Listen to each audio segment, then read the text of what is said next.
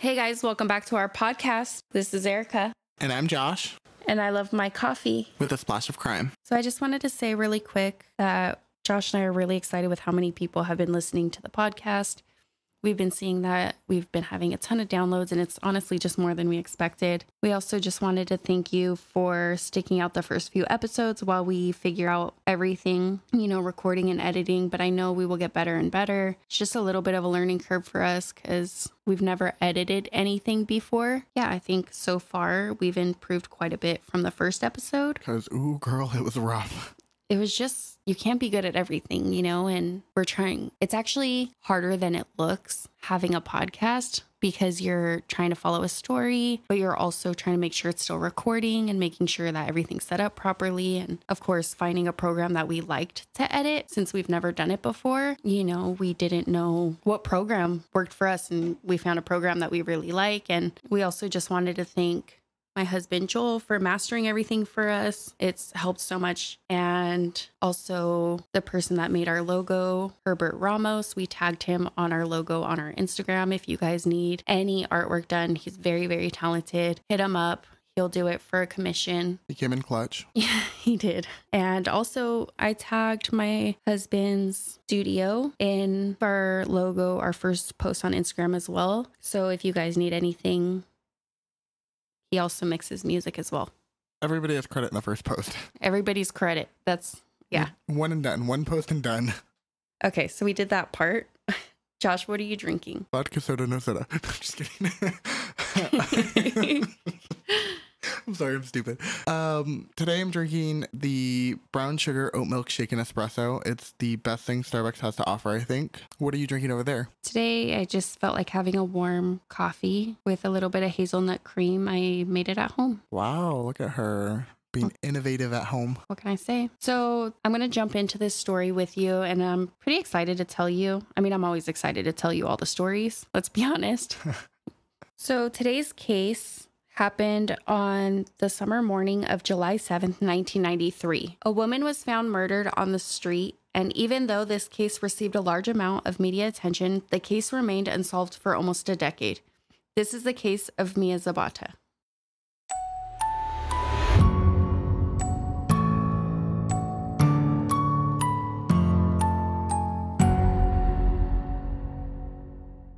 Mia Zapata was born in August of 1965. She grew up in Louisville, Kentucky, in a suburb. She loved music and learned how to play the piano and guitar by the age of 9. She would listen to punk rock, blues, jazz, and R&B. So she was pretty well-rounded. She really enjoyed all different types of music. She was influenced by singers such as Billie Holiday, Ray Charles, and Hank Williams. In 1984, she joined college in Yellow Springs, Ohio to study liberal arts. So in 1988, Mia and three of her friends from college formed a band together that they named the Gits. The band included the guitarist Joe Spleen, bassist Mike Dresner, and a drummer Steve Moriarty. The band was actually named the Sniveling Little Rat Faced Gits from a line in a Monty Python sketch, but eventually they shortened the name to just the Gits because it was like super long. Mia was the band's lead singer and wrote most of their songs. People say that Mia was very talented and magnetic. She attracted all kinds of people. Her guitarist said that she was very compassionate and big hearted. And then in 1989, the band moved to Seattle, Washington to be a part of the rising music scene at the time. Nirvana, Pearl Jam, and Alice in Chains had all come out of Seattle. They had gone on tour and performed with bands such as Nirvana, Sublime, and Green Day.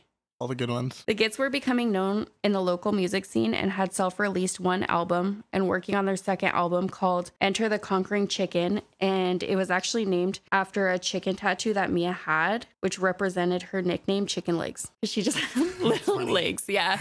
So it's just, I, I think that's really cute. No, no, that's literally At the time of the murder, the band was living and practicing in an abandoned house that they called the Rat House. So, sounds super appealing. Mia had gotten a job at a local dive bar in the area after, you know, they moved there. And in 1993, Atlantic Record offers to sign the Gits and schedules a national tour. Days before the tour was supposed to start, so July 7th, 1993, Mia leaves her usual hangout spot, the Comet Tavern in Capitol Hill. She left the bar around 12 a.m. to look for her boyfriend about a block away at a practice studio, but she didn't find him, so she decided to visit a friend that lived in the same building. So I think it was kind of, you know, they'll have businesses on the bottom and then apartments on top. Have that in Fullerton.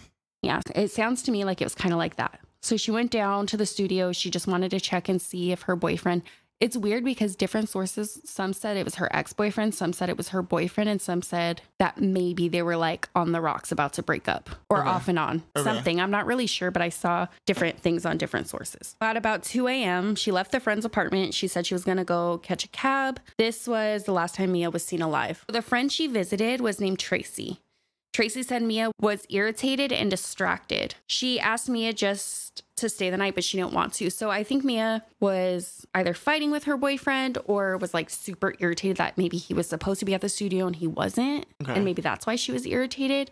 I saw a flyer from the show that night and I believe she played a show. It said that she was at the Comet Tavern, but it looked like she played a show and then after the show or maybe after a couple of the bands played she left and went to go look for her boyfriend. Maybe. an employee from the bar she was at remembers seeing mia with headphones in when she left the bar. So most likely that she had the headphones in when she left her friend's house as well. And i feel like that's something you see often especially at that time you weren't scrolling on your phone. Like it was 1993 you had your headphones in Well, yeah, it was a different time. Like you, we didn't have something to just like literally endlessly scroll. We don't have. We didn't have TikTok. Exactly. And I feel like, I don't know, maybe I'm wrong, but at that time, maybe you weren't as careful or suspicious of other people because you didn't have the internet. I feel like you didn't see as many of the scary cases or like, oh, I'm to get attacked walking home from the bar at 12 with my headphones in.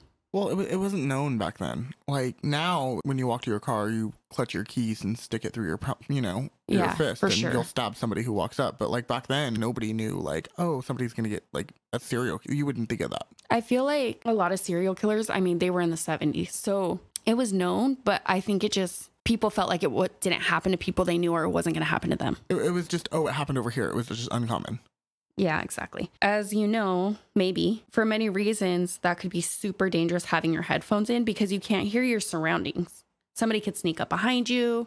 It's dark. I, I don't know what the street looked like, but you never know. A car can hit you because you you can't hear. Exactly. It's believed that she didn't catch the cab because there were no records of it and no cab driver said they picked her up. So I believe when the p- police released that she had been murdered, she She got into a cab that wasn't a cab. no, I think when the police released that she had been murdered, they probably asked any cab drivers to come forward that offered her a ride that night. That makes sense. It probably wasn't the electronic like how it is now. You yeah, can't but just, like, nobody came forward Okay. and said, "Oh, hey, we gave her a ride." Okay. I'm wondering, since she was upset, did she just decide to walk home to blow off steam? Also, she could have gone to another friend's house. She could have gone back. I don't know. At this point, it was 2 a.m. So the bars were closed.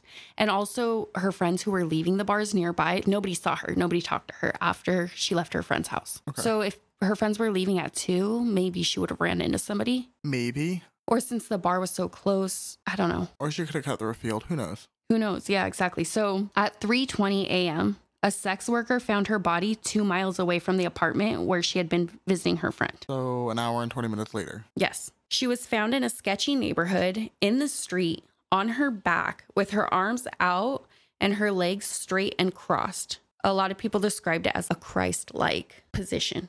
Like it was staged? Yes. Okay. She was beaten and strangled with the sweatshirt strings. Say that three times fast. That she was wearing, which was a Gits sweatshirt. So she was wearing her band hoodie, Or merch. her merch, yeah. And they took the strings and they strangled her. She had been raped, but that detail was not released until years after the murder. And her bra and underwear were found in her pocket. Among further investigation, the police noticed that there was not much physical evidence at the scene. Um, she did have a bite mark on her chest, but other than that, there was no physical evidence. Okay. This led them to believe that she was not murdered there and that, in fact, this was the secondary location. The medical examiner had identified Mia because she was a fan of her band, The Gits, and recognized her. Which is just so crazy. Sorry, this is really random. Did she have like any other belongings on her? Did she have a purse or anything? No. Okay, so she was You know what? I did read that she had, I think, I know it was a mic for sure and something else. A mic and I think a recorder or a notebook or something. I don't remember exactly what it was, but she did always have those items with her. And later on, I read that those items were actually found later in the studio, which Okay. was super strange because she never left them anywhere. okay. Well, I was thinking maybe she didn't take them if she played a show. Maybe somebody else. Took the stuff home for her. Yeah. Like one of her band members or something. Can, yeah, like especially because they all live together. But no, she she left it at the studio. So maybe I don't know if she left it at the studio, then went upstairs to visit her friend Tracy, and then was gonna come back down and grab the stuff before she left. But then she was like so irritated with her boyfriend, she just forgot. hmm I don't really know. Okay. The medical examiner determined that the cause of death was either strangulation or injuries from the beating. Okay. Besides the murder weapon, which was the strings of her hoodie, there were no fingerprints, blood, or semen from the killer, just saliva from the bite mark. Okay. There were so many theories about what could have happened. One of them was that she did, in fact, catch a cab and the driver killed her. So either the driver killed her and that's why they didn't come forward and say that they gave her a ride, or that possibly a fake driver. Yeah, like it wasn't really a driver know. driver. Yeah. But it was said that she didn't have a driver's license and she always took cabs and that she might have known some of the cab drivers, but that she also had a big mouth. And if she was irritated, she would speak up and she would say things. And so they thought, oh, maybe she like pissed off a cab driver and then they killed her for that reason, you know? But I'm wondering if that was thought before it was released that she was raped. Because I feel like if you're raped, a lot of times that's the motive. Yeah. Well, that's why I asked if it was. Yeah, like, why I asked if she had a sexually motivated. Well, I, what if it was a mugging that went wrong? But if she caught a cab or something, or who knows? Yeah. But there was no evidence to back up the fact that it was a cab driver. That was just a theory. Okay. So, three miles from where she was found, a man heard a horrifying scream. But when he went to check, he didn't see anything. So it's possible that she was walking past his house when she was attacked or abducted. There was a scream and then she was gone. Like, did a car pick her up? Did somebody grab her from a car? Like, snatch her into the car? Maybe. Because if, but the guy said it was like a scream. He went outside, he checked. He heard a scream that obviously scared him. If you're going to go outside at, 2 a.m. yeah, 2 a.m. Well, it could have been a van and like just swooped her up, and that's why when he went out, nobody was there. Because I feel like if it was like in a house or anything, Yeah. like it would take longer. that it was kind of confusing and it was like north west east. It was it they were basically saying that where he heard the scream was between the apartment she was at and another friend's house. Hmm so maybe she didn't decide to go home at all. Maybe she decided to go to another friend's house maybe check and see if her boyfriend was there. Or she was pissed at her boyfriend and was like, "Ah, fuck it, I'm not going home." yeah. So i mean it's possible. The only person of interest in this case was the boyfriend of course. The relationship like i said had been on the rocks and his friends described him as scary. Okay, which is weird hold on. I'm just gonna say one thing. Everybody thinks anybody in the metal or the punk or like any of that community suddenly they're scary or like emo people, which people just don't understand. And most of those people are the most down to earth people.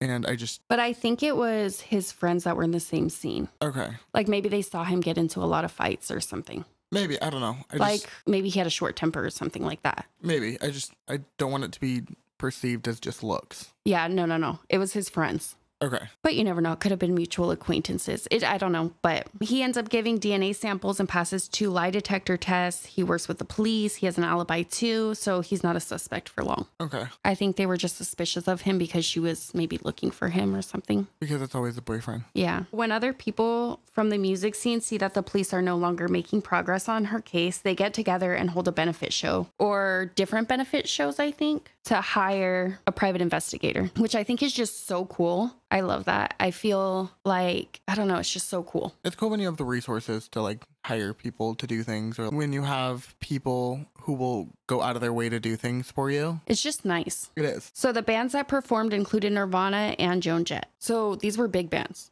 Okay. I'm not I know they must have been pretty big at the time or I'm not really sure. I don't know a lot about Nirvana, but I believe that this was one of the his last shows. So I don't know if he was really big when he died or if he got big after. You know how some people get Yeah. Interesting. big after. So this helped to raise $70,000. Damn. Yeah. So I mean he must have been big, especially playing with Joan Jett too. I think she was big at the time. Crazy amount of Yeah, money. exactly. That is one of the many things that I appreciate about the local scene, local music scene. Everyone looks out for their own, everybody knows everyone. They kind of watch out for each other, and it's just really cool. They were able to raise enough money to hire the private investigator for three years. Damn. Like they were able to pay her for three years. pay her three years, like with the cold case. Well, technically, it was like a cold case, right? It wasn't cold yet. Well, if the police stopped investigating it. They still were, but they just weren't making any progress. Okay. And so I think everybody was kind of freaked out by the fact that it could really, the killer could be anybody. Yeah. And it was somebody that a lot of people cared about. Police believe that Mia was killed by a random killer, but the private investigator believed that it was someone Mia knew because the way her body was found.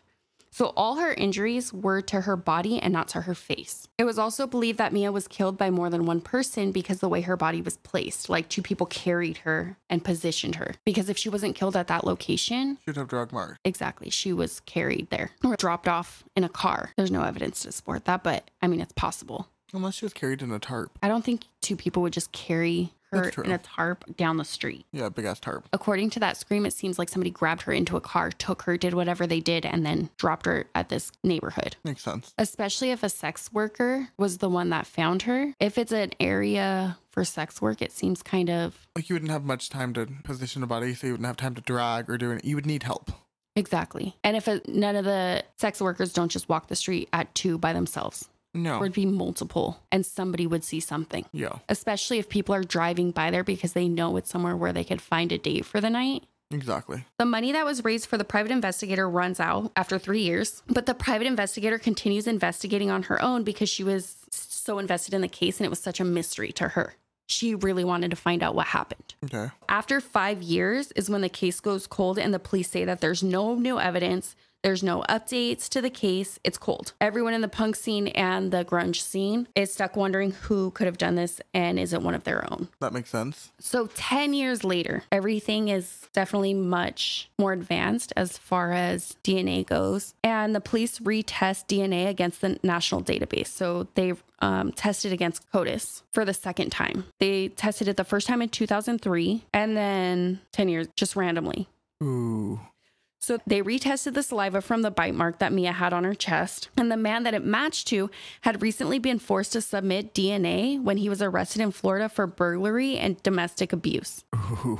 So 48 year old Jesus C. Mezquia, Florida local, was arrested on January 10, 2003 for the murder of Mia. He was from Cuba, but was deported in 1980 due to his criminal background. He did have a prior record of sexual assault, kidnapping, battery, assault, indecent exposure, and robbery. Homeboy had a record. Yes. Which, like, why was this guy not in prison? Yeah, what, the, hell? it's so crazy to me that you could just do all those things and just be out. I guess prison overcrowd. I don't even fucking know. Literally at that point, just fucking send him back. He also had a history of being abusive towards women, even his wife. Oh, cool. Fantastic. Jesus lives just three blocks from where Mia's body was found, which I think I saw something that killers will kind of leave bodies within a three mile radius of their house. It's called something, but there's a way you put in the. This is going to sound really crazy. Sometimes with true crime, I've heard so many cases, but I've watched so much Dexter, Criminal Minds, and. Okay, so you've watched TV. But like a ton of Law and Order, Criminal Minds, Dexter. Okay. And I don't know if that was from an episode about that three mile radius and then it's like a real thing, or if it's from an episode, or if it is a real thing. But my mind is telling me it's a real thing. First of all, that is the fucking. That's so fucking stupid to put it in three miles of your house. Well, something said. Well, then again, also that would kind of make sense though, because theory, we're not going to do anything. But if you were to hide a dead body, where would you hide it? Like, Well, you don't want a chance. It would have to be somewhere you know, somewhere you're comfortable with. Yeah, and you don't know anywhere. you don't want to go too far because you can get pulled over. Anything can happen. Yeah. So you just are like, oh, sweet, this spot looks cool. Just let's do it here. You know, I just want to be done with this type of thing. yeah, done, but that's also really stupid at the same time. But okay. But I don't know if it's real. Okay, I, I get you. It could be a thought. You know, It's like when you're unsure if something's a dream or not. Yeah. But also when you watch so much crime TV and then you watch so much true crime, It sometimes it just merges together. but a lot of times a lot of the crime TV is based off of real cases. Yes. Okay, so 5 weeks after Mia's murder. So back in She was murdered in 1993. So back in 1993, but five weeks after Mia was murdered, he had tried to kidnap another young lady. Okay.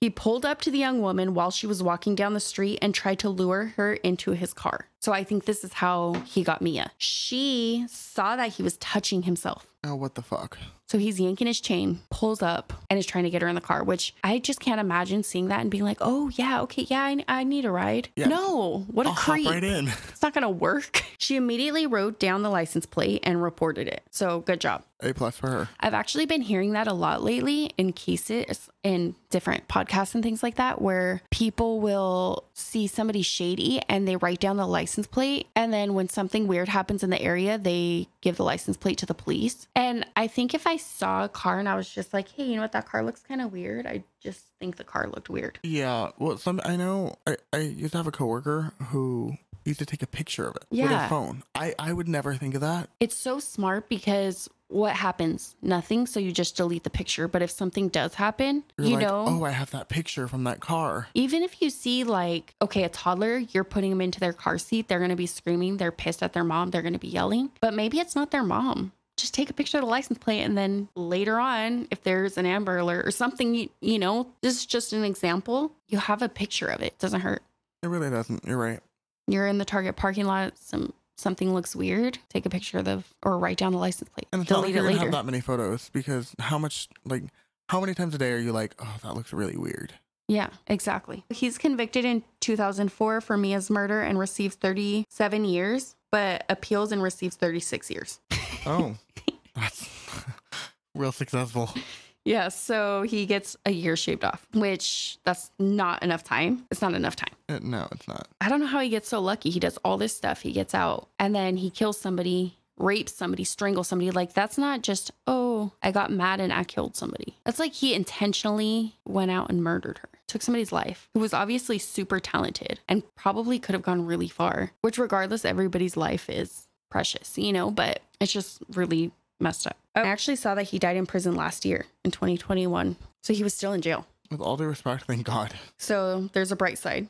And he died at the age of 66. Maybe so that's it's why still he didn't fairly get that long. young. Maybe that's why he didn't get that long because of his age. Is that a thing? I'm pretty sure it is. You're not going to give the 80 year old 45 years in prison. You have homeboy 20. He's probably going to die before. That's true. So that's the story of Mia Zapata. It's really sad, It's a really sad one. especially because like I've been to a lot of places with like grunge people and you know it- ever- they just have such big personalities that they go, they do things, they speak their word, and Yeah. just sad, Especially because she was just attacked. Like it must have been so scary. just random. But I'm wondering if there was another person involved. They never said that or anything, but I just don't understand how he would have put her in the car. I saw pictures of her and she seemed pretty small, like petite. What kind of car did he have? I didn't see. What if he had a van? Just said a car. Okay, he had a car. But I wonder if he just offered her a ride and she got in because she was so pissed at her boyfriend. Maybe, or her judgment was. She what? What if she drank? It's possible. I didn't see anything about her drinking, but it's possible.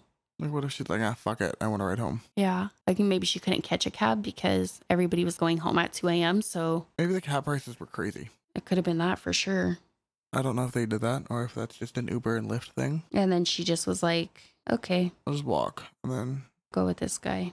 Sounds good. I can see If he that. was 66 when he died last year, how old would he have been when he killed her? Oh, I need a calculator. So 2021. Let me think. 28 years. Creepy.